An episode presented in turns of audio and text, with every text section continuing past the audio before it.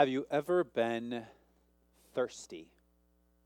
Have you ever had a, a, moment in your life? And I'm not talking about like you could use a drink of water. I mean, you can't think of anything else. You, you ever had that moment where your, your tongue is sticking to the roof of your mouth and you are desperate to drink again? I've, I've had several moments in my life like that, but one stands out. The first time I really experienced thirst. I, I was a, a, freshman in high school, and I had just gone out for the uh, cross country team. And um, my uh, brothers were a lot more talented than I was.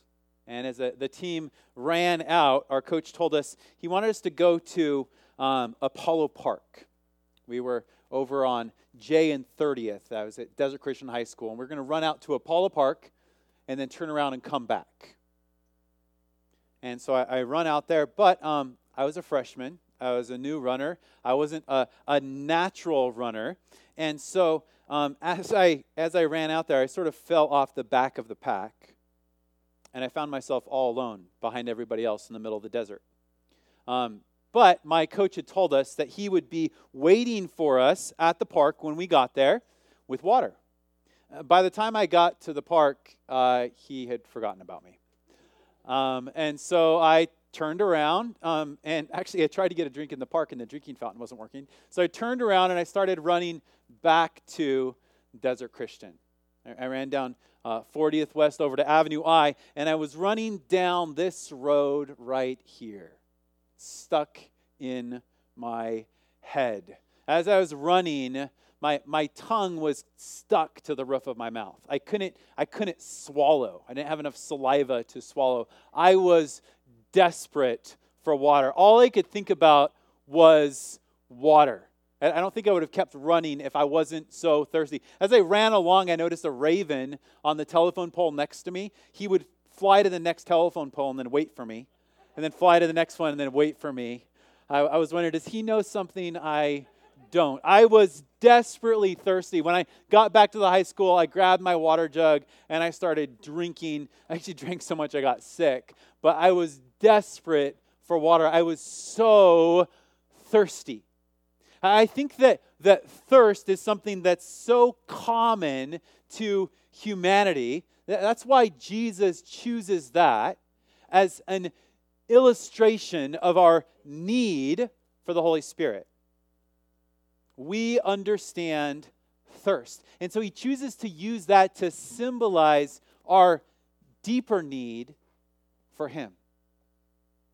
Now, the Jews, they, they would have understood what Jesus was teaching because of when he chose to say it. Do you remember where we are in the story? We're in John chapter 7. And Jesus has just now gone down to the Feast of Tabernacles. And he's celebrating there, he's teaching there. And we're in John 7, verse 37, and it says, And on the last day of the feast, the most important day. Now, for a Jew, they'll understand what that means. For us, we don't know what that means. So, so I want to share with you a little bit about the last day of the Feast of Tabernacles. Here's a, a picture of a modern celebration of the Feast of Tabernacles. The, the last day of this feast is called Hoshana Rabbah. Hoshana Rabbah. And that, that literally means the great salvation. Hoshana Rabbah is a celebration that God preserved the lives of the children of Israel in the wilderness wanderings, and He sent them water from a rock. He provided for them. They celebrate the Feast of Tabernacles at the end of harvest because God has given them food. He has provided for them. It's a celebration of His miraculous provision. But it not only remembers what has happened in the past, it also looks forward to the day that the prophet Joel spoke of when God would pour out His Spirit on them. So they remember the water being poured out from the rock, and they're looking forward to his spirit being poured out on them. You see, something that the Jews understood that I think we have trouble understanding, they understood this, this tabernacle that we have, that we go in and we worship in. The reason God gave us the specifications for the measurements, for everything in it, is because it's a reflection of something that's real in heaven. This is, our, this is the one made with hands, but there's one that's not made with hands. And they understood that just like God took care of their physical needs, He would take care of their deeper spiritual needs.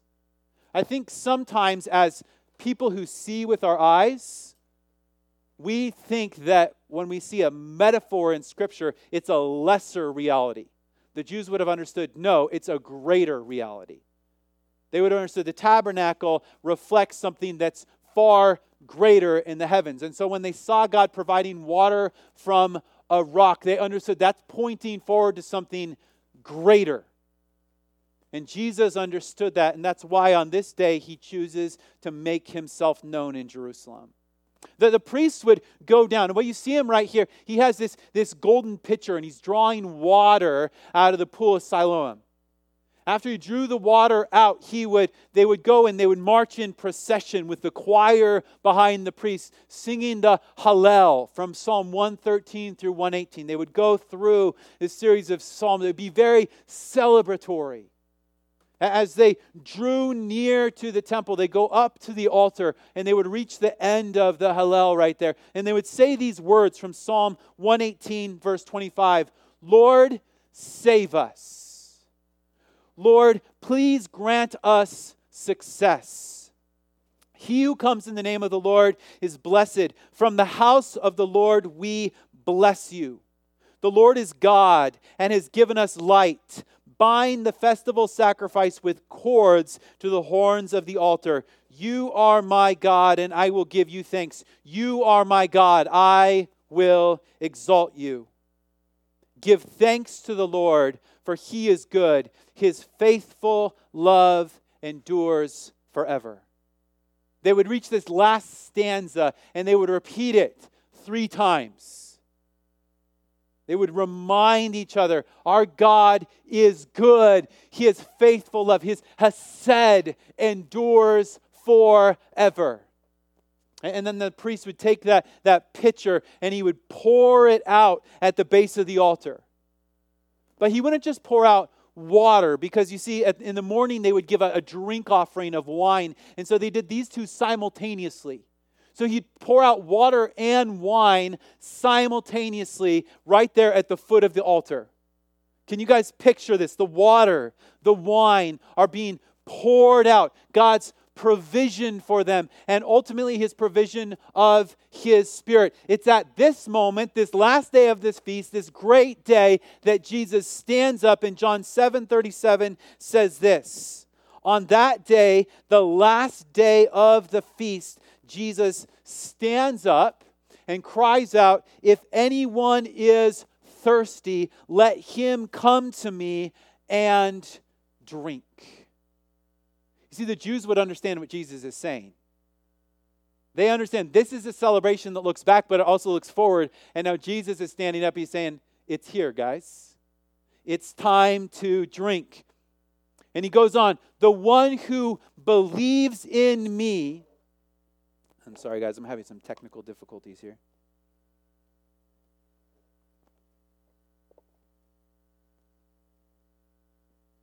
The one who believes in me, as the scripture has said, will have streams of living water flow from deep within him. He said this about the Spirit.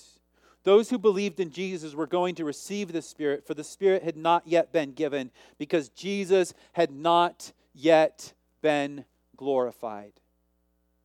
Now, if, if we didn't have verse 39 right here, as non Jews, we wouldn't understand the spiritual significance of what Jesus is doing. That's why John writes it. He wants people to understand what he's talking about. He's talking about the Holy Spirit. The Jews, though, they would have understand. They would have got that. See, what Jesus is pointing out right here is that he wants to quench our thirst with the Holy Spirit.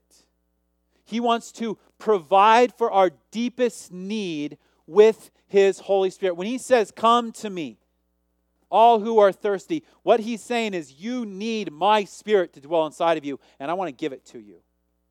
And what I see in the text is that there's two responses to Jesus' offer.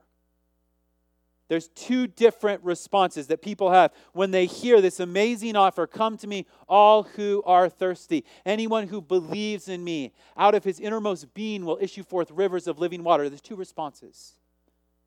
The first response is that some people believe that and they receive that.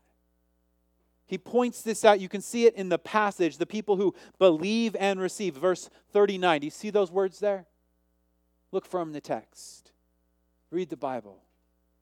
He said this about the Spirit. Those who believed in Jesus were going to receive the Spirit. So some people were going to believe in him and receive the Spirit. Now, here's something I think that sometimes we don't remember this when we're reading the Bible. We don't understand the disciples who are following Jesus, their experience when they understood who Jesus was, when they made that confession and they got saved, their experience wasn't the same as ours.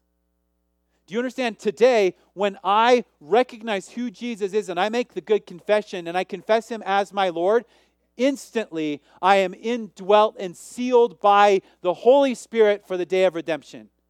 As soon as I trust Jesus as my Savior, as soon as I give my life to Him, I am indwelt continuously. Jesus promises to never leave me or forsake me. That didn't happen for Peter when he made the good confession.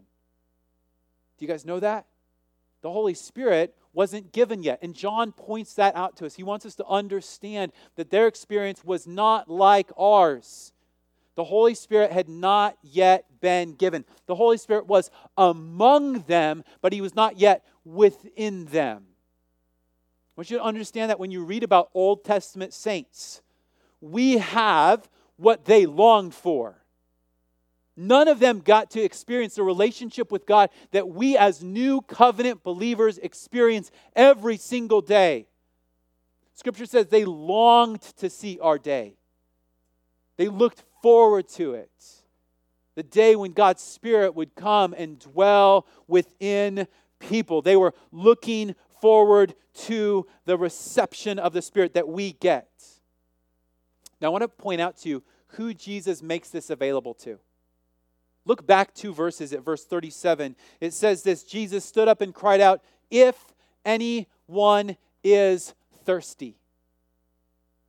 Do you see what Jesus is doing? He's not saying, if anyone proves himself worthy, if anyone does all of these good deeds, if, any, if anyone crawls to Mecca on his knees, right? He doesn't give us anything like that.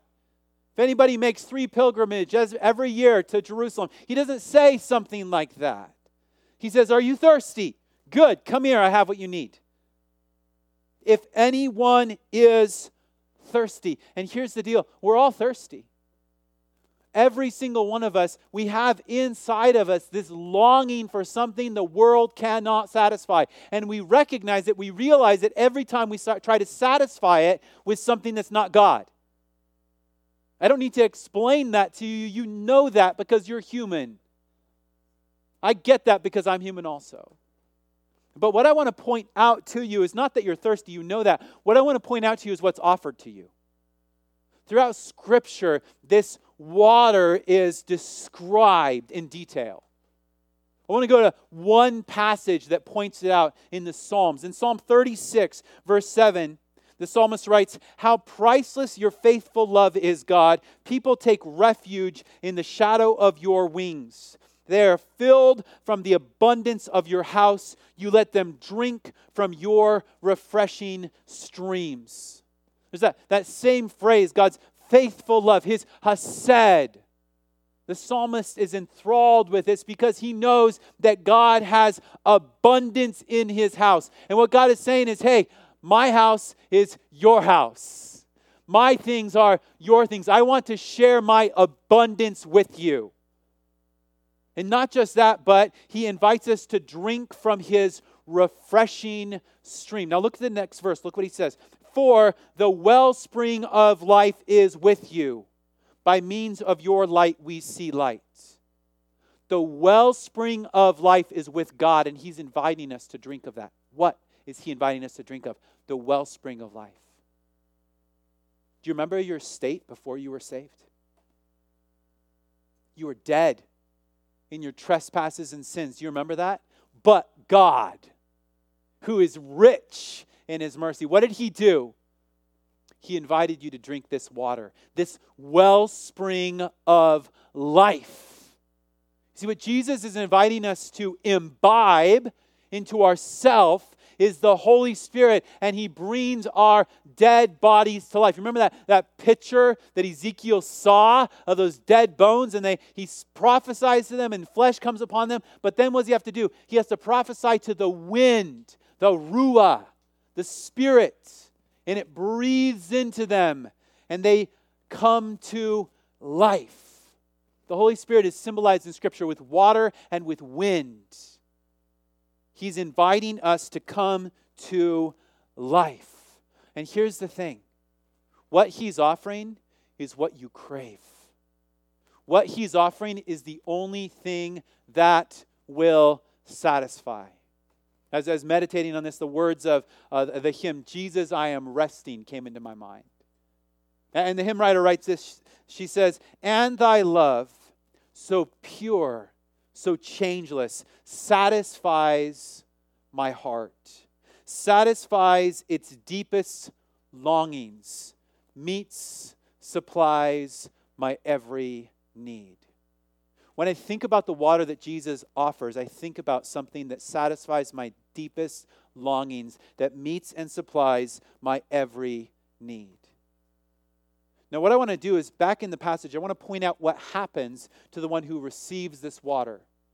To the one who believes in me, as scripture has said, will have streams of living water flow from deep within him.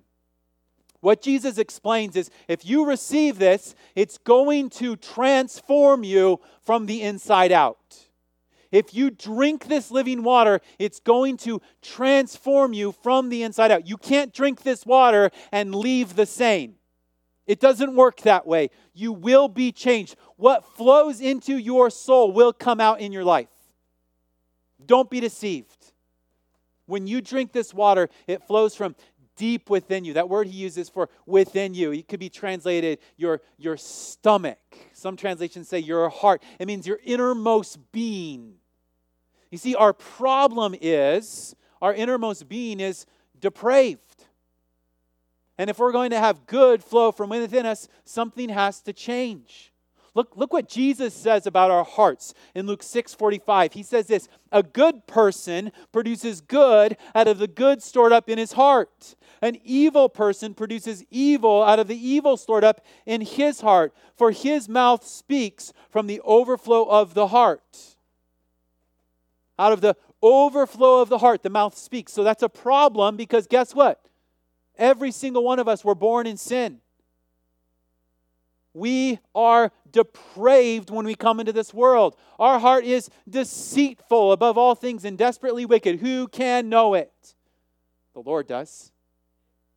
But here's the reality because I have an evil heart, nothing good can come out of me unless I drink this water. You see, this water, what it does for it, for living water to come from my innermost being, my innermost being has to change. That's what Titus is talking about when he says the washing of regeneration and renewal of the Holy Ghost. What Jesus is offering here is regeneration. What he's talking about is what he's going to ratify with the new covenant in his blood. That we can be transformed by the Holy Spirit's life in us. You, you can't produce good out of the good stored up in your heart. You need a new heart. That's what he's giving. That's what happens when you drink this water. He transforms your heart. Listen to how the writer of Hebrews describes the activity of this water upon our heart. Look at Hebrews 10 22.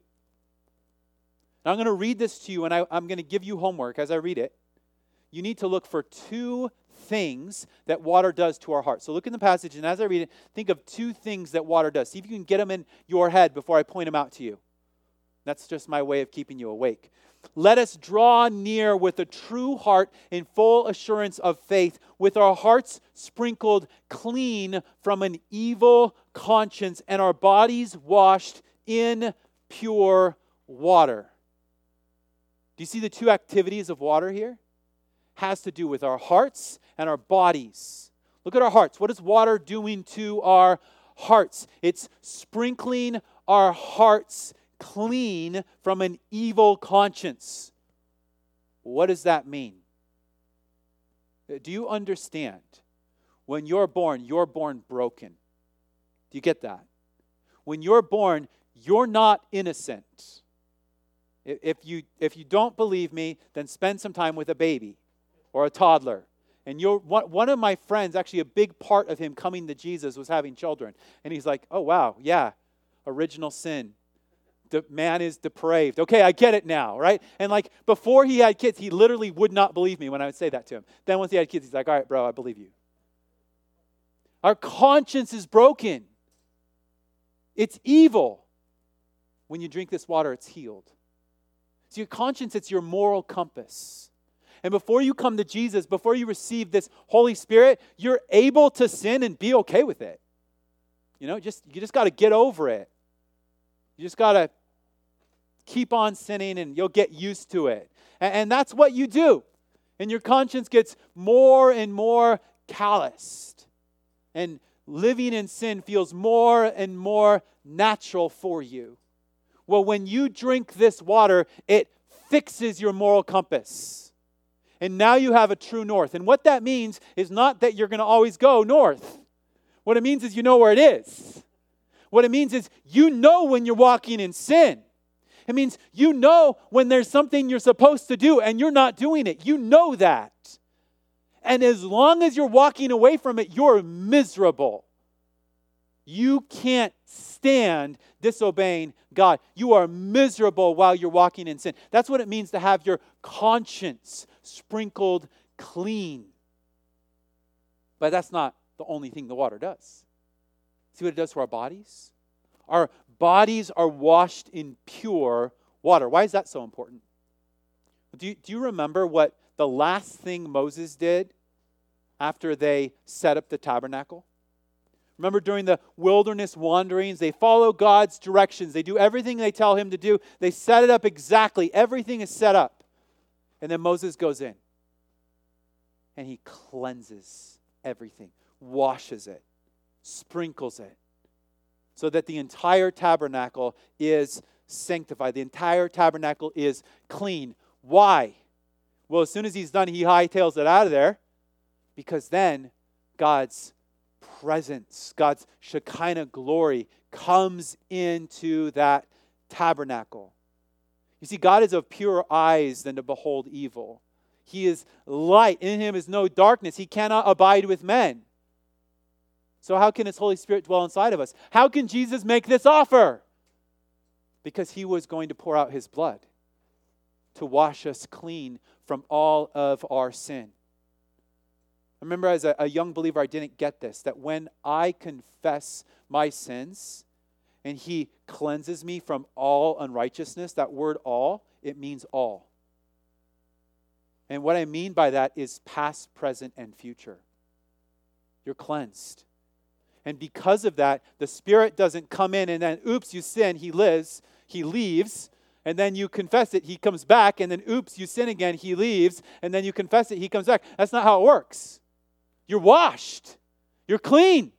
He dwells with you continuously because of the pure water that has washed you. See, this is only possible. We can only receive the Holy Spirit because of the sacrifice that Jesus made, because of the atonement that He purchased for us, because of Jesus' shed blood. Our, our bodies are purified, our conscience is fixed, and the Spirit is there at all times with us, leading us, guiding us reminding us of who we are. Let's go back to John 7. Jesus says, The one who believes in me, as the scripture has said, will have streams of living water flow from deep within him. I want to go back. I sort of skipped this word. I don't know if you noticed, but I want to go back because he's promising this specifically to people who believe. And I think there's a lot of confusion about that word, and that word is the key to the entire Gospel of John. I, I love John because he makes his thesis very clear. These are written that you may believe. You remember that? This is the Gospel of belief, right? That's what it's all about. Well, we need to know what that means. What does it mean to believe? Well, in this passage, Jesus is equating belief with drinking. Do you see that? In the last verse, he just said, All who are thirsty, come to me. The one who believes out of his innermost being will issue forth rivers of living water. Jesus is equating believing with drinking. So I want you to think for a second how is drinking like believing? The, the first thing that came to my mind was when I was in junior high, I raised chickens. I raised them for, for meat and for eggs. And, and what I would do as I raised these chicks is I would, I would order them from a catalog. They would come in a box, and I prepare their, I prepare their cage. I get it all cleaned out for them. I put the sawdust in there. I, w- I would get their, I would put their mash in there for them to eat. I would have a, a light in there for them to gather under to stay warm. But most importantly, I would fill up a waterer for them, and I would, I would mix vitamins into that water that would keep them healthy.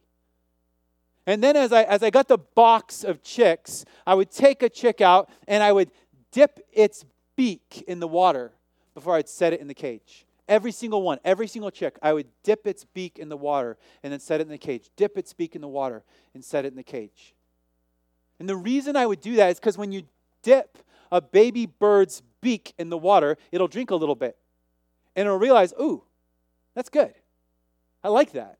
I need that. Oh, and that's where that is. That's where that is. In my cage, that's where the water is. That's where I go for water. They would get it. They would realize that's water, it's good, and that's where it is. Here's where belief comes in belief is when the chicks do something about it. It wouldn't help me at all if the chick just knew, hey, there's water, it's good, that's where it's at. Man, am I thirsty. You need to do something about it.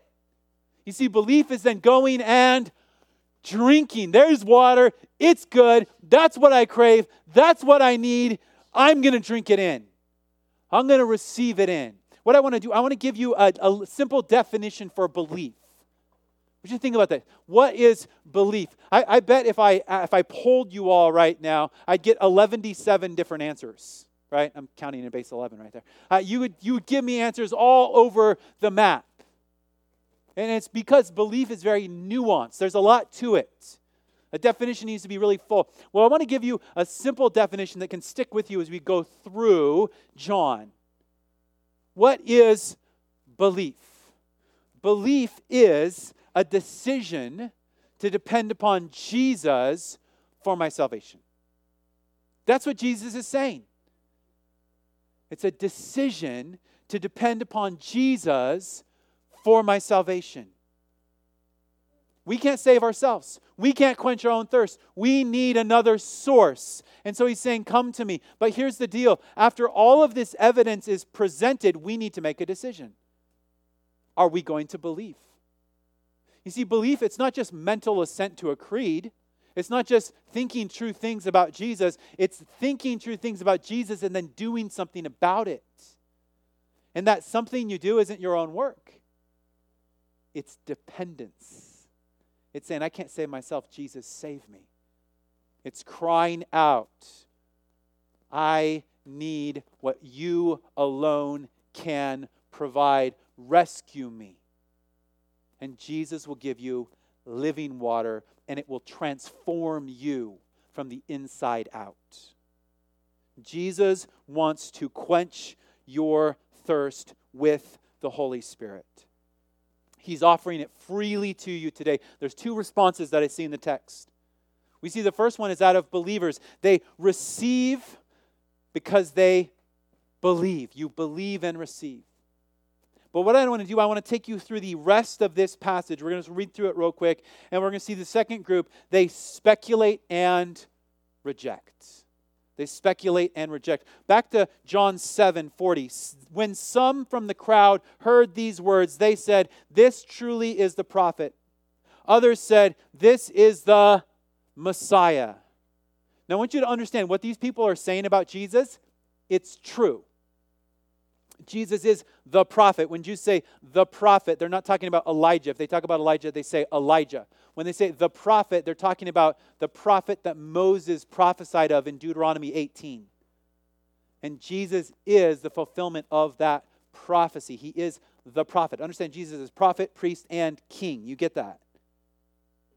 So he's the prophet. He is the Messiah. What they didn't understand is he's going to be prophet, priest, king, God. They didn't understand everything about who he would be. But these are true things. But simply speculating true things about God is not belief, is not receiving that living water into your innermost being. But some said, Surely the Messiah doesn't come from Galilee, does he? Doesn't the scripture say the Messiah comes from David's offspring and from the town of Bethlehem where David lived? So the crowd was divided because of him. I, I hope that you guys see the irony in the crowd's response to him. Where is Jesus from? Where you guys remember? Because we just celebrated Christmas. I know it's been a long time, right? Where is he born? Yeah, he's from Bethlehem. He is from Bethlehem. And here's the deal if they wanted to know that, they could have figured it out. They could have asked somebody. They could have asked his mother. She was there. They could have asked his brothers. They were there. They could have checked, checked records. Those were public. They don't want to know. They don't want facts. They want to fight. Don't bother me with the facts. I just want to fight with you. That's how they respond. They're not going to look for evidence, they just want to cause division. There's no point in reasoning with people like this. And the passage goes on. Some of them wanted to seize him, but no one laid hands on him. Then the servants came to the chief priests and Pharisees, who asked him, Why didn't you bring him? The servants answered, No man ever spoke like this. Then the Pharisees responded to them, Are you fooled too? Have any of the rulers or Pharisees believed in him? But this crowd, which doesn't know the law, is accursed. Now, this is, this is, you don't, maybe don't understand the cultural significance of this. When the chief priest sends out their soldiers to arrest somebody, those soldiers obey. Okay? You don't disobey a direct command. For these soldiers to come back empty handed, something miraculous has happened. You have to understand these are trained soldiers. These guys are trained just to respond, just to obey, not to question. That person needs to be captured. That person needs to be killed. That's what I do. I don't question. But with Jesus, they can't do it. No one ever spoke like this. Their hearts are arrested by his words. And you hear how the Pharisees respond? They say, You idiots, you don't know anything. Has any leader ever believed in him? They mock them, they insult them. Why? Because they believe the lie that might is right. They believe that if you're powerful, then you are correct. But what does Jesus often do? He uses the weak things to shame the strong, the things that are nothing to show his great power. It's amazing that they say this crowd doesn't know the law. Do, you know whose job it was to teach them the law? They're indicting themselves with their very words. And, and then this, this is what happens next. This just blows me away. Nicodemus, the one who came to him previously and who was one of them, said to them, Our law doesn't judge a man before it hears from him and knows what he is doing, does it? Now, now I want you to understand this. Nicodemus is not asking a question because he needs an answer. Nicodemus is asking a rhetorical question. And here's what you need to understand about Nicodemus Nicodemus was not a nincompoop. What I mean by that, remember when he comes to Jesus in John 3? And Jesus says, You're the teacher of Israel and you don't know this? You're the teacher of Israel and you don't know you have to be born again. When Jesus uses that phrase, that's actually a title for a person on the Sanhedrin. Nicodemus was the man on the Sanhedrin that everybody on the Sanhedrin went to to ask their questions about the law. Okay, you need to understand that. He is the top dog when it comes to questions about what the law means. So when he speaks right here, he's not just some nincompoop who's like, hey guys, shouldn't we maybe like test them first? No, he's speaking from a place of authority and he's speaking to people that he's taught. He's their teacher. You with me? Okay? So this is like an educator standing in front of his classroom telling them something. And listen to how they respond. You aren't from Galilee too, are you? They replied. Investigate, and you will see that no prophet arises from Galilee. You don't talk that way to people that you're supposed to respect, to your teacher. But here's what's even more ironic about it is they insult him by saying he's from Galilee. That's a major insult. But then they also show their own incompetence by what they say. Because Isaiah 9, 1 and 2 says, The people who dwell in darkness have seen a great light. And the people who dwell in darkness is talking about Galilee. And they are they knew that was a messianic prophecy. And not only that there is a prophet who came from galilee. You know what his name was? Jonah. Jonah was from galilee. If they just studied the bible they would realize oh yeah there actually were prophets from galilee. They're just showing their own incompetence. And this this is the best of the best I, I want you guys to understand these people are intellectually elite but it doesn't help them they're fools they're blind they're incompetent. Even though they know a lot of Scripture, what's happening right here is they lose their ability to even reason logically. We see this. Paul explains this in Romans 1. He says, For though they knew God, they did not glorify him as God or show gratitude.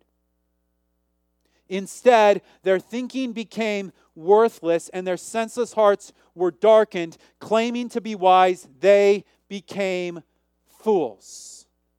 This is what happens when Jesus offers you living water and you say, no thanks.